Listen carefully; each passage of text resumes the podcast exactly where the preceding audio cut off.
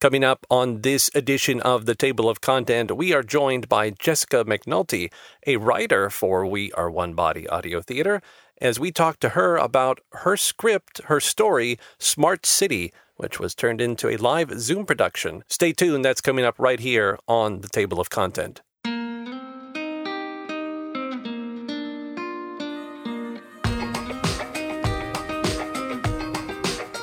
Thanks so much for joining us for the Table of Content. I am your host, Albert Saenz, and we are very happy to have joining us Jessica McNulty, a writer for We Are One Body Audio Theater.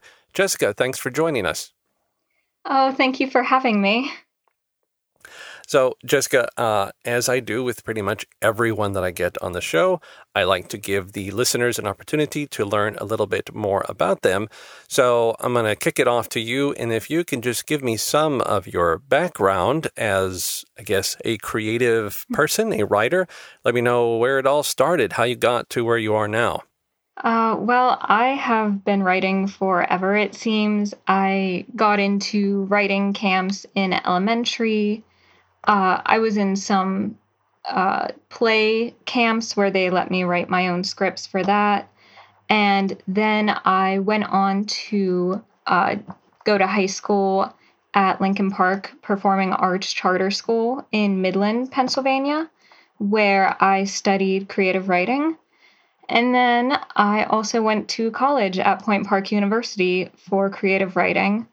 I've published a poem and I think one piece of creative nonfiction.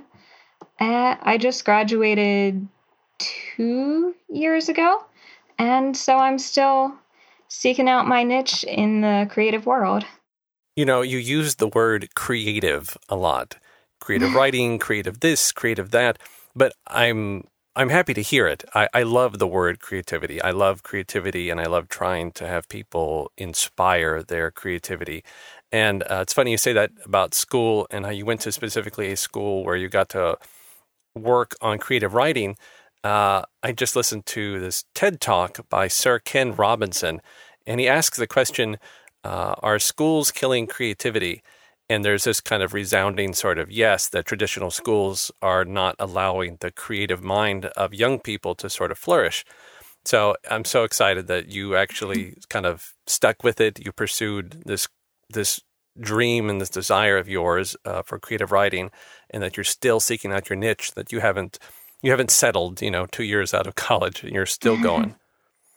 Yeah, I was very lucky in the opportunities I had to go to places that did nurture the creative spirit, not just in creative writing, but there were also acting programs that I was encouraged to join. So it was very much a community of creativity that definitely fostered that spirit.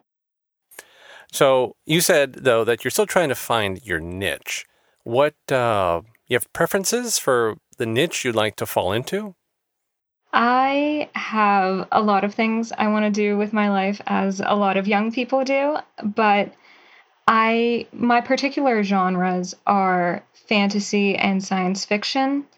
I would like to write novels in those eventually, but I'm also very attracted to the idea of script writing, not simply for um, live productions or film, but also for video games. Oh, that's an interesting one. I had never given thought really to writing a script for a video game. I just imagine kind of a lot of guys sitting behind computers trying to, you know, put all the guns they can into one shot and off you go. I didn't think about writing a script for a video game. Yeah, there's more that goes into it than most people think, more than I certainly thought. I recently started playing more games. Uh, one of my favorites is Fire Emblem because it does have that narrative element. There are certainly some, and they're enjoyable, that are just like, all right, let's just blow our enemies away. But there are a lot that do have a narrative storyline, and the choosing of that storyline, I think, is really what draws in a lot of players. So, would you say that the market, we'll say, for narrative storytelling in video games is uh, growing? I do believe it's growing. I think it especially is growing among the demographic of women, particularly young women who are finding out that video games are not just for their little brothers mm-hmm. and they want to try it out. And I think um, a lot of young people are going to be drawn to more narrative styles of storytelling in video games. Sure, sure. I, I can see that. So it's more of a, it's almost like a movie experience when you're playing your game instead of just a game. Yes, it's a little bit of an interactive movie where you get to decide, all right, well, I want this character to do that, and it's it's cool. Very very interesting. So you're trying to find your niche. You're working on any number of things that you want to try to accomplish. You want to write a novel, you want to write a story, a fiction, a fantasy, a video game. But somehow, in the midst of you trying to find your niche, you find We Are One Body Audio Theater. How did that happen? Uh, actually, up until a year or so ago, I was very actively pursuing acting. And then a uh, Corona hit, and that kind of put a damper on that. But in the time I was pursuing acting, I was on set as an extra for a movie down in Pittsburgh where I uh, met John Lacheco's brother, who said, Hey, my brother works at this audio theater in Latrobe. He and you're a writer because you talk a lot on set when there's nothing else to do.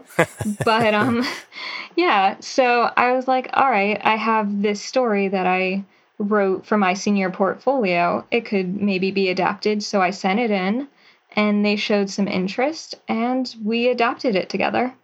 So you work with the writing team uh, at at Audio Theater, and then they pitch the idea to you to do sort of a live production. Is that how that happened?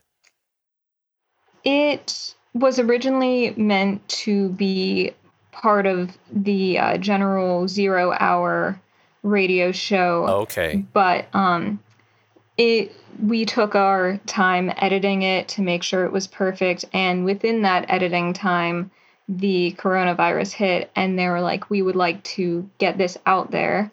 So we decided that a Zoom production would be the way to go. Super. Well, I was given a copy of the script to look over, and I saw parts of the Zoom production, and it definitely was just from reading the script through its entirety. It was a look at a potential future. It seems like it. How did you come up with that story? You said it was for a senior thesis, but how did you come up with the story? I came up with that story when um, my dad, who likes to clip articles out of the paper and give them to me so that I'm informed, laid one of those articles at the kitchen table and said, Read it. And it was about a smart city where they were starting to have more automation to certain aspects of the city. There were more cameras that would show certain um, people, like where um, uh, demographics would shop or where crime was more likely to take place based on certain elements. And so it was very much just a step before what I wrote in Smart City. And it was like, well, what if we took this a little farther and what concerns would we have then? So you adapt this story, you create this this sort of entity that's trying to create these smart cities. You have Sarah, who is sort of the investigator for uh, what was it for Horizon Developments? Is that what it was? Mm, yes. So Sarah comes in to the smart city, and she's sort of paired up with Amy to sort of be her concierge and lead her through all the things. Um, that they obviously have a very unique relationship because in the beginning you see Sarah and Amy really forming this very tight bond and then about you know midway through sort of like the second act you see you know amy continuing about her path and sarah starting to get potentially weary then of course by the end you have it sort of completely deteriorating is that was that something that you were to create that relationship and the dynamics was that oh yeah this makes sense or was that something from sort of personal experience or was that just what came to you in your creative mind? That was a part of the original story that I really liked putting in there as a kind of juxtaposition between two people and how they approach this coming future. And it was very much like Amy is not worried at all and almost careless about it, while Sarah thinks more deeply on how this will have ramifications. Their particular friendship I liked as a sort of uh, almost something that Sarah would lose also as she went on to pursue giving a negative report and saying that the smart city wasn't ready. So it was an extra level of something that she could lose while Amy was very much doing her job and her friendliness was on the border of insincere because she was trying to get something from Sarah. So then we also have we have Mr. Delavan, who's sort of in charge of the city, and he's this very kind of cool, collected, calm believer in the whole, you know, sort of mantra of technology and information. And he, you know, he comes across to me as one of those. I guess you see it in a lot of stories or a lot of movies. You have this very cool and collected, intelligent, very well mannered sort of fellow who's, yeah, you know, I'm actually a terrible person, but you you don't get that from them. What was that? Was he a fun character to sort of create? He was definitely one of the most fun characters to write for because I got to get out some of my pessimism and dark thoughts about the future and how people are going to com- be complacent or companies will even use it to their own ends. So I got to say a lot of fun things through Delavan and I I really did enjoy writing him. He he he was a good um, antagonist that if I do say so myself. um, but he he was fun because I don't think he was entirely the most gruesome type villain, more the villain that is almost right, but you don't want to admit mm-hmm. it. Right. And I, I like the way you created him because Sarah sort of wants to, like you said, Sarah wants to sort of believe him and believe what's going on, but she just doesn't give in. And I appreciate Sarah sort of holding her ground. Now, of course, in the ending, you know, it still ends up happening just like Mr. Delavan said it would. But Sarah, you know, Sarah has her her beliefs, she has her ethics, her morals, and she says, you know, no, I'm not going, you're not going to convince me. You're not going to bribe me. You're not going to buy me off. You know, I'm going to stand up against what I you know what I don't believe in. So I, I, I like that sort of introduction and how you sort of made the the characters sort of play off each other. But in the end, Sarah Sarah takes her stand. Yeah, she does. I um a lot with Delavan and the city in general is that good and bad, yin and yang, and that's what I like to portray that everything isn't always totally good or totally bad it's really a choice about how much good outweighs the bad and how much bad are you personally willing to put up with and where do you have to draw the line sure sure you know and hopefully hopefully you know we we all can make the choice for doing what is good and what is right and what is just in the end uh, in the midst of temptation uh, and mm. you know it he you know he he he put a he he made a pretty good case, you know, for for Sarah there in the end. But hmm. she she didn't, you know, she didn't give in. And uh so again, I I think that's a realistic uh a realistic option that some people have. They're sort of given this option of like, well, this could all be really good for me, but the greater picture is not that good. Um so how was it for you because you were you were you you took part in this production. You were the store employee, correct? Yes, yes, I was. So, how was it for you to sort of be there in the midst of this live production and sort of be a part of your story as it's sort of unfolding live. Uh, was it was it fun? Were you nervous? Was there sort of this like, yeah, this is great? What was it you, you were experiencing?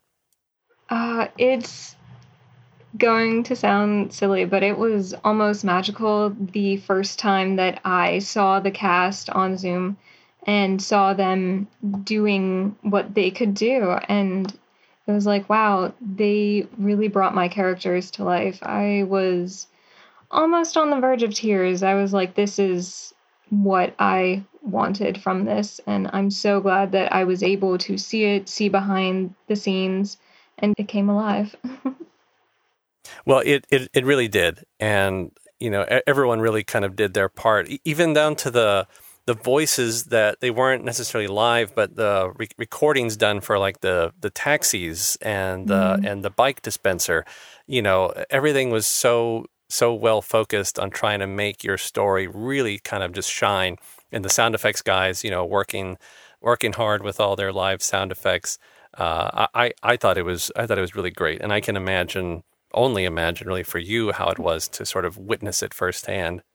Yeah, I'm astounded by what everyone was able to do in creating Smart City from just like a script I wrote. It was amazing.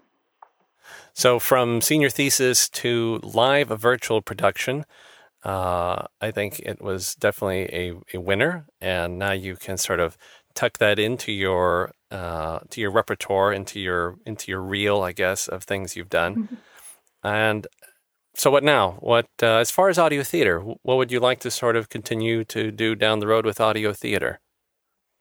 Uh, well, continuing with audio theater, I am probably going to look at some other writings or create some new scripts, um, original scripts with that, and see what could be done with those.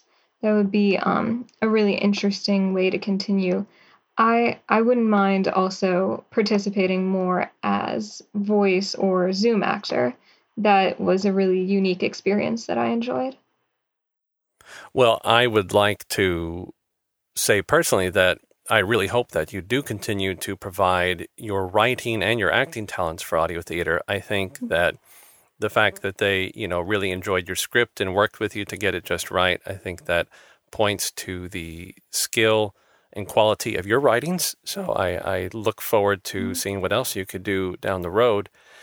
And I want to invite our listeners that if you want to hear Smart City or watch it, you could go to any of our media outlets. You can visit our YouTube page or our Facebook page for We Are One Body Audio Theater, and you can watch this Smart City performance. And remember to keep an eye out for Jessica McNulty as she makes her appearance as the store employee. Jessica, thanks a lot for taking some time to talk with us about Smart City. And uh, we're hoping to uh, be able to see what you have coming on down the road. Uh, thank you for having me, and I look forward to working with you all again. Ladies and gentlemen, we've had Jessica McNulty joining us for the table of content. I hope you have enjoyed this episode, and I hope that you will tune us in again for the next TOC. Until then, be good, stay safe, peace.